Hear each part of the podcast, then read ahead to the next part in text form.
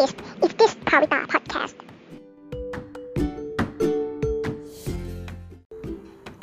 สวัสดีค่ะ หนูจันจันสอน และนี่คือ ภาพไทยลายไทยพอดแคสต์ศูนย์การเรียนรู้ภูมิปัญญาไทยครูนพพลโอลาน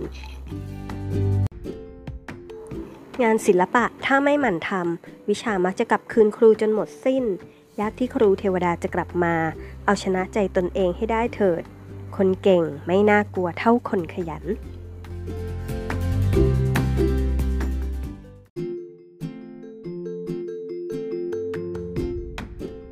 ค่ะพบกับตอนที่ 2 นะคะ ที่บอกไว้ว่าเดี๋ยวตอนที่ 2 เนี่ย เราจะมาเริ่มบทที่ 1 ความรู้ทั่วไปเกี่ยวกับจิตกรรมไทยเลย แต่ว่า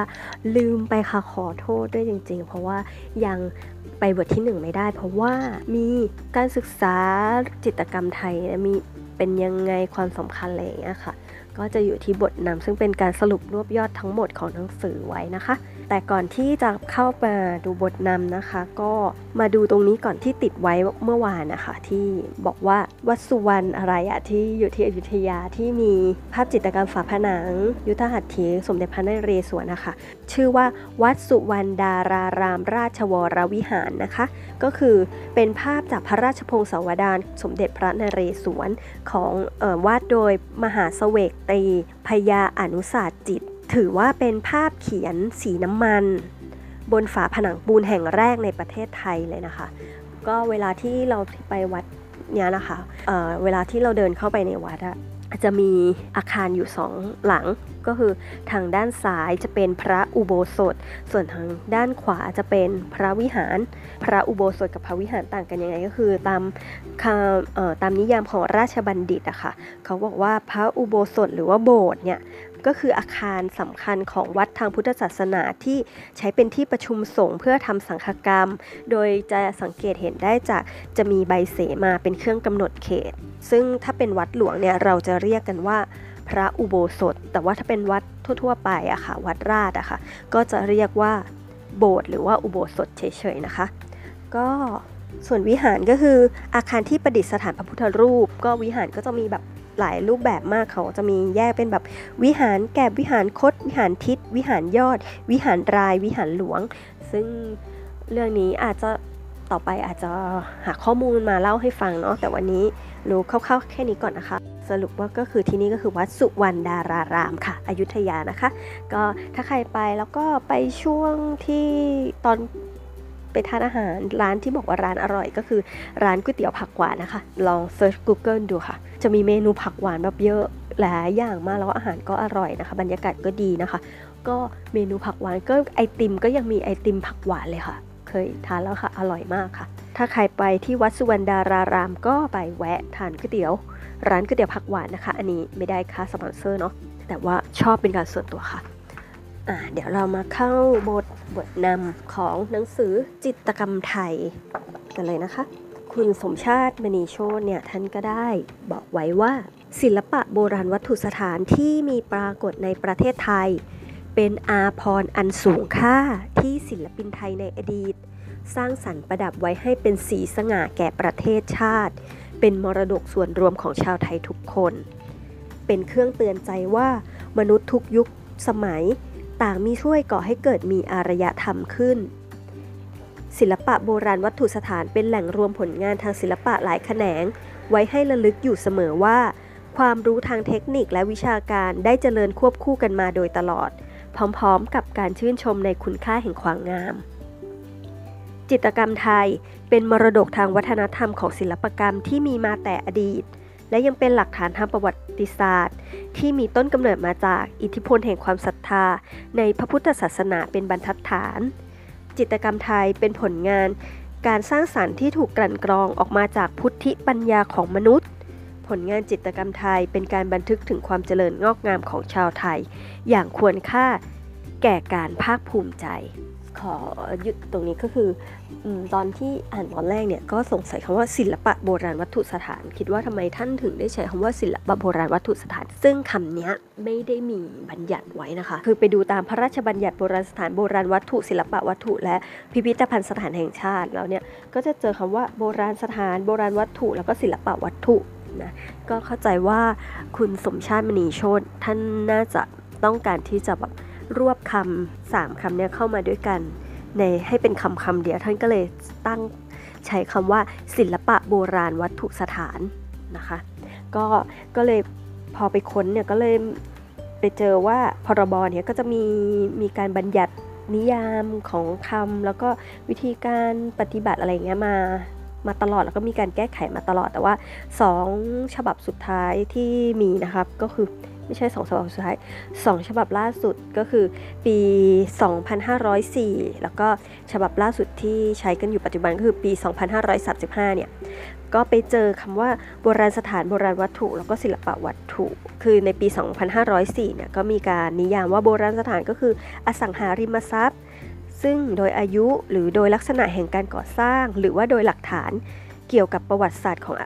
อสังหาริมทรัพย์นั้น เป็นประโยชน์ในทางศิลปะ ประวัติศาสตร์หรือโบราณคดี แต่คำนี้เนี่ยพอในฉบับปี 2535 เนี่ยก็มีการยกเลิก ไม่เรียกว่ายกเลิกค่ะก็คือ มีการเพิ่มนิยามเข้าไป เพิ่มเติมว่าโบราณสถานเนี่ยให้เพิ่มคำว่าให้รวมถึงสถานที่ที่เป็นแหล่งโบราณคดี แหล่งประวัติศาสตร์และอุทยานประวัติศาสตร์เข้าไว้ด้วยนะคะ ส่วนโบราณวัตถุนี้คำนี้ก็ยังใช้คงเดิมในนิยามเดิม ไม่ได้มีเพิ่มเติมอะไรนะคะ จากปี 2504 มาในฉบับปี 2535 ก็ใช้นิยามเดิมก็คือ สังหาริมทรัพย์ที่เป็นของโบราณ ไม่ว่าจะเป็นสิ่งประดิษฐ์หรือเป็นสิ่งที่เกิดเกิดขึ้นตามธรรมชาติ หรือที่เป็นส่วนหนึ่งส่วนใดของโบราณสถานซากมนุษย์หรือซากสัตว์ ซึ่งโดยอายุหรือโดยลักษณะแห่งการก่อสร้างหรือโดยหลักฐานเกี่ยวกับประวัติศาสตร์แห่งสังหาริมทรัพย์นั้นเป็นประโยชน์ในทางศิลปะ ประวัติศาสตร์หรือโบราณคดีค่ะ และอีกคำหนึ่งนะคะ ศิลปะวัตถุ อันนี้ศิลปะวัตถุนี้จะมีการเปลี่ยนแปลงนิยามนิดหน่อยนะคะ ในปี 2504 นะศิลปะวัตถุอะเขาบอกว่า หมายถึงสิ่งที่ทำด้วยฝีมือและสิ่งที่นิยมกันว่ามีคุณค่าในทางศิลปะแต่พอ 2535 นะคะ ฉบับปัจจุบันที่ใช้กันอยู่ถึงปัจจุบันเนี่ย ก็มีการเพิ่มคำเข้าไปค่ะ ว่าศิลปะวัตถุ หมายถึง สิ่งที่ทำด้วยฝีมืออย่างประณีต และมีคุณค่าสูงในทางศิลปะ คือเพิ่มคำว่าอย่างประณีตและคุณค่าสูงอะค่ะตอนแรกก็ใช้คำว่าคุณค่าเฉยๆแต่ก็เพิ่มคำว่าสูงเข้าไป แล้วก็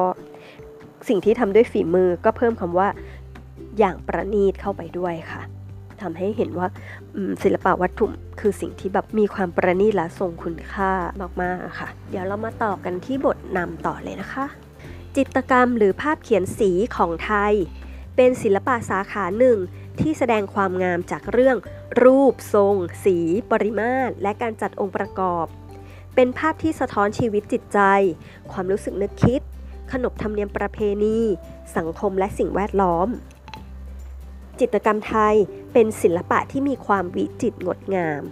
ประณีตละเอียดอ่อน แฝงไว้ด้วยอารมณ์และความรู้สึกอย่างลึกซึ้ง จิตรกรรมไทยที่มีมาแต่โบราณ นิยมถ่ายทอดภาพที่เกี่ยวเนื่องกับพุทธศาสนา และเขียนกันมาทุกยุคทุกสมัยเพื่อเป็นพุทธบูชา ภาพจิตรกรรมเหล่านี้ส่วนใหญ่จะมีปรากฏอยู่ตามผนังอาคารทางพุทธศาสนา เช่น โบสถ์วิหารศาลาการประเรียน แม้แต่ในคูหาองค์ปราง รวมทั้งอาคารต่างๆ ที่สร้างขึ้นเนื่องในพุทธศาสนา จึงมีการเรียกจิตรกรรมเหล่านั้นว่า จิตรกรรมฝาผนังค่ะ หลักฐานการสร้างจิตรกรรมบนฝาผนังของไทยเรา ไม่อาจจะสืบย้อนไปได้ว่ามีมีการทำกันมาตั้งแต่เมื่อใดนะคะ แต่ว่าจากการศึกษาโบราณแหล่งโบราณคดีสมัยก่อนประวัติศาสตร์ ก็มีการค้นพบภาชนะลายเขียนสีในหลายแห่ง ส่วนการวาดภาพระบายสีตามวิธีการของจิตรกรรมไทยที่พบ มีอายุตั้งแต่พุทธศตวรรษที่ 19 เป็นต้นมา ซึ่งก่อนระยะเวลานี้ก็จะมีการสร้างสรรค์จิตรกรรมไทยกันแล้ว แต่ภาพจิตรกรรมนั้น มีโอกาสชำรุดเสียหายไปได้ง่ายกว่าหลักฐานประเภทประติมากรรม ด้วยเหตุนี้นะคะจึงไม่เราเลยไม่อาจค้นพบได้ค่ะ จริงๆแล้วก็น่าจะมีมานานแล้วแหละ แต่ว่าชำรุดเสียหายไปง่ายไงคะก็เลยอาจจะหาหลักฐานได้ยาก เพราะว่าอย่างที่อาจารย์เคยพาไปชมที่อยุธยาเนาะหลาย ๆ ที่เราก็จะเห็นว่าภาพอะแทบจะไม่เหลือแล้วอะบางที่อะค่ะ มองไม่เห็นแล้วว่าว่าเป็นภาพอะไรอะค่ะ แค่กี่ร้อยปีเองอะแค่ช่วงอยุธยาเงี้ยก็คือภาพหายไป ก็จะเลือนลางไปจนหมดแล้วค่ะ ถ้าเกิดเป็นภาพที่อยู่ก่อนหน้านั้นก็สันนิษฐานได้เลยค่ะว่าอาจจะชำรุดเสียหายไปแล้วมากมายเนาะก็ทำให้ไม่ค่อยเหลือหลักฐานอะไรให้เห็นมากเท่าไหร่นะคะมาต่อไปนะคะ รูปแบบของจิตรกรรมไทยมีวิวัฒนาการการดำเนินเรื่อยมาจนถึงปัจจุบัน จิตรกรรมไทยมีลักษณะแบบแผนที่เป็นลักษณะเฉพาะตัว ที่แสดงเอกลักษณ์แห่งชาติได้อีกประการหนึ่งด้วย คือโดยทั่วไปแล้วเนี่ยการเขียนภาพจิตรกรรมไทยที่นิยมเขียนบนผนังก็มีจุดมุ่งหมายก็เพื่อแต่งพื้นผนังให้แล้วก็เป็นการสั่งสอนเรื่องราวทางพุทธศาสนาด้วยค่ะ โดย เป็นการสอนที่มีภาพประกอบ เพื่อให้บุคคลที่อ่านหนังสือไม่ออก ได้มีโอกาสได้ทราบเรื่องราวต่างๆ เกี่ยวกับพุทธศาสนาได้ ด้วยเหตุนี้จิตรกรรมไทยจึงเขียนเรื่องราวที่ไม่พ้นเรื่องเกี่ยวกับพุทธศาสนา โดยช่างเขียนได้นำโครงเรื่องจากคัมภีร์พุทธศาสนานะคะ เปรียบเหมือนคัมภีร์แห่งความศักดิ์สิทธิ์โดยเฉพาะเรื่องอดีตพุทธพุทธประวัติ ชาดกหรือไตภูมิ เป็นเรื่องที่พบได้เสมอๆแต่ว่าในภายหลังก็มีภาพเขียนเรื่องอื่น ๆ อยู่บ้างเช่น ภาพปริศนาธรรม พระวินัยบัญญัติ และเรื่องอุบาสกอุบาสิกา ส่วนที่เกี่ยวกับโพสวดารนั้นก็ น้อยมากค่ะ อาจจะเป็นเพราะว่าเรื่องโพสวดานมีส่วนเกี่ยวข้องอยู่กับองค์พระมหากษัตริย์การเมืองการปกครอง จึงไม่สมควรที่จะนำมาเปิดเผยในที่สาธารณะนะคะ จิตรกรรมไทยที่เล่าเรื่องโพสวดานที่เป็นศิลปกรรมอยุธยามีพบแห่งเดียว ที่ฝาผนังในตำหนักพระพุทธโคสาจารย์ วัดพุทธไทยสวรรค์ จังหวัดพระนครศรีอยุธยา ซึ่งเขียนขึ้นในแผ่นดินสมเด็จพระเพทราชานะคะ ในสมัยรัตนโกสินทร์ของพระบาทสมเด็จพระจอมเกล้าเจ้าอยู่หัวรัชกาลที่ 4 ก็มีทรงพระกรุณาโปรดเกล้า ให้ช่างเขียนภาพพระราชพงศาวดารกรุงศรีอยุธยาและเรื่องการสร้างกรุงรัตนโกสินทร์อุทิศถวายอดีต กษัตริย์แห่งกรุงศรีอยุธยา และพระเจ้าแผ่นดินกรุงรัตนโกสินทร์ทั้งสามพระองค์ ที่ล่วงลับไปแล้วด้วยค่ะ อยู่ที่หอราชกรมานุสรและหอราชพงศานุสรภายในบริเวณวัดพระศรีรัตนศาสดารามค่ะ การศึกษาค้นคว้าเกี่ยวกับจิตกรรมไทยเป็นที่สนใจกันมามาก ทั้งในหมู่นักวิชาการชาวไทยและชาวต่างชาติ มีเอกสารหลายเล่มที่เขียนขึ้นโดยชาวยุโรป ในสมัยโบราณเกี่ยวกับประเทศไทย เพื่อค้นคว้าให้ทราบถึงต้นกำเนิดของพุทธศิลป์ในประเทศไทย ทั้งจิตกรรม ประติมากรรม และงานศิลปกรรมอื่น ๆ ว่ามีความเป็นมายังไงมีเอกสารบางเล่มกล่าวว่าจุดกำเนิดการเขียนภาพเกี่ยวกับพุทธศาสนาเกิดขึ้นในประเทศอินเดีย โดยได้รับอิทธิพลจากศิลปะตะวันตกผ่านมาทางเอเชียกลางค่ะ แล้วก็แพร่มาสู่ภูกามก็คือพม่านะคะ มาภูกามและจีน และอิทธิพลอีกส่วนหนึ่งก็ลงไปทางใต้ไปจนถึงลังกา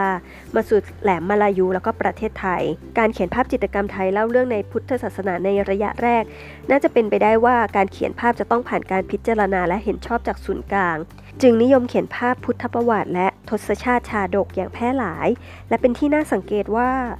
ภาพเขียนจะเขียนจากโครงเรื่องคล้ายๆกัน และมีการแสดงสัญลักษณ์เหตุการณ์ฉากของเรื่องที่ซ้ำๆกันเกือบทุกแห่ง จนกลายเป็นข้อกำหนดหรือคตินิยมไปในที่สุดค่ะ ความรู้เกี่ยวกับจิตกรรมไทยในแง่มุมทัศนะต่างๆ ได้มีผู้ทำการศึกษาค้นคว้าไว้บ้างพอสมควร คนแรกที่ควรกล่าวถึงก็คือศาสตราจารย์ศิลป์พีระศรีได้เสนอบทความเรื่อง วิวัฒนาการแห่งจิตรกรรมฝาผนังของไทยเมื่อปีศ2500 แล้วก็ในปีเดียวกันนั้น ท่านก็ได้เขียนบทความเรื่อง จิตรกรรมไทยสมัยสุขโขทัยและอยุธยา นอกจากนี้ท่านอาจารย์สินพิรศรีก็ได้ร่วมกับอาจารย์เฟื้อหริพิทักษ์และผู้ช่วยศาสตราจารย์เขียนยิ้มสิริทำการวิจัยเรื่อง จิตรกรรมฝาผนังสกุลช่างนนทบุรีในระยะเวลาต่อมาก็มีผู้ศึกษาค้นคว้าและเสนอเรื่องราวเกี่ยวกับจิตรกรรมไทยอีกหลายท่านก็คือ ก็ก็คือมีอาจารย์เฟื้อหริพิทักษ์เนี่ยค่ะแล้วก็ที่ท่านได้เขียนเรื่องภาพเขียนในหอพระไตรปิฎกวัดละคัง ก็นอนนะปากน้ำก็ได้เสนอบทความเกี่ยวกับจิตกรรมไทยไว้อีกหลายเรื่องเลยค่ะกรมศิลปากรได้ตีพิมพ์เผยแพร่เรื่องราวเกี่ยวกับจิตกรรมไทย เนื่องในโอกาสสำคัญสำคัญด้วยนะคะ เช่น เรื่องจิตกรรมไทย จิตกรรมและภาพลายเส้นในประเทศไทย แล้วก็ในปัจจุบันเนี่ยอาจารย์นักศึกษาที่ศึกษาเกี่ยวกับศิลปะ ก็ได้ทำการศึกษาวิจัยเกี่ยวกับจิตกรรมไทยอย่างแพร่หลาย โดยเฉพาะอาจารย์และนักศึกษาแห่งมหาวิทยาลัยศิลปากรก็ตัวอย่างก็เช่นงานวิจัยของผู้ช่วยศาสตราจารย์ สันติเล็กสุขขุมในเรื่องจิตกรรมฝาผนังสมัยอยุธยา งานวิจัยของผู้ช่วยศาสตราจารย์สนศรีมาตรังเรื่อง โครงสร้างจิตกรรมฝาผนังล้านนา สารานิพนธ์ของนางสาว วณีพันธ์ลือชัยดาม เรื่องภาพจิตรกรรมฝาผนังที่พระที่นั่งทรงผนวด วัดเบญจมาบพิตรดุสิตวนาราม เขตดุสิตกรุงเทพมหานคร นายมนัสอินทพโพ เรื่อง จิตรกรรมฝาผนังวัดปราสาทสกุลช่างนนทบุรี นางสาวปราณีวงภูวรักษ์เรื่อง จิตรกรรมฝาผนังภายในพระที่นั่งพุทธไทยสวรรค์ นางสาวสุดางามเหลือเรื่อง การศึกษาวัฒนธรรม จากภาพจิตรกรรมฝาผนังภายในพระอุโบสถวัดบวรนิเวศวิหารกรุงเทพมหานคร และนายสมพงษ์คันทะสายบัวเรื่อง ภาพเขียนสีภายในวิหารน้ำแต้ม วัดพระธาตุลำปางหลวงอำเภอเกาะคาจังหวัดลำปาง แล้วนอกจากนี้ก็ก็ยังมี ปริญญานิพนธ์ระดับมหาบัณฑิต สาขาวิชาโบราณคดีสมัยประวัติศาสตร์ ของนายอาทิตย์ทงอินเน่เรื่องการศึกษาเครื่องแต่งกายในภาพจิตรกรรมฝาผนังรัตนโกสินทร์ตอนต้นค่ะ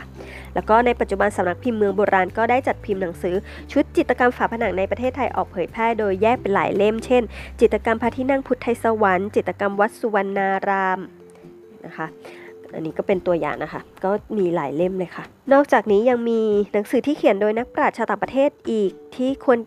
แก่การกล่าวถึงก็คือของ professor Jean Boisselier อันนี้ไม่แน่ใจนะคะว่าอ่านถูกหรือเปล่าเนาะเรื่อง La Peinture en Thaïlande ประมาณนี้ ฉบับภาษาอังกฤษก็คือ Thai Painting แล้วก็ของ Elizabeth Bray เรื่อง Ten Life of the Buddha ค่ะ แล้วก็ท่านสมชายมณีโชตเนี่ยก็ได้กล่าวไว้อีกว่าเนื้อหาที่ปรากฏในเอกสารเล่มนี้ ก็คือหมายถึงว่าหนังสือเล่มนี้ค่ะหนังสือจิตกรรมไทยเนี่ย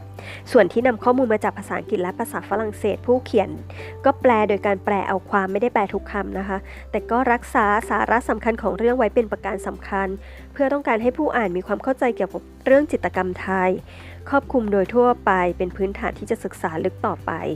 ได้จัดลำดับเนื้อหาเป็น 5 บท อย่างที่กล่าวไปแล้วเนาะว่าบทแรกก็คือความรู้ทั่วไป บทที่2ก็คือกรรมวิธีการสร้าง ภาพจิตรกรรมไทยแบบโบราณ บทที่ 3 ก็คือเนื้อหาเกี่ยวกับพุทธศาสนาที่นิยมเขียนในจิตรกรรมไทย ก็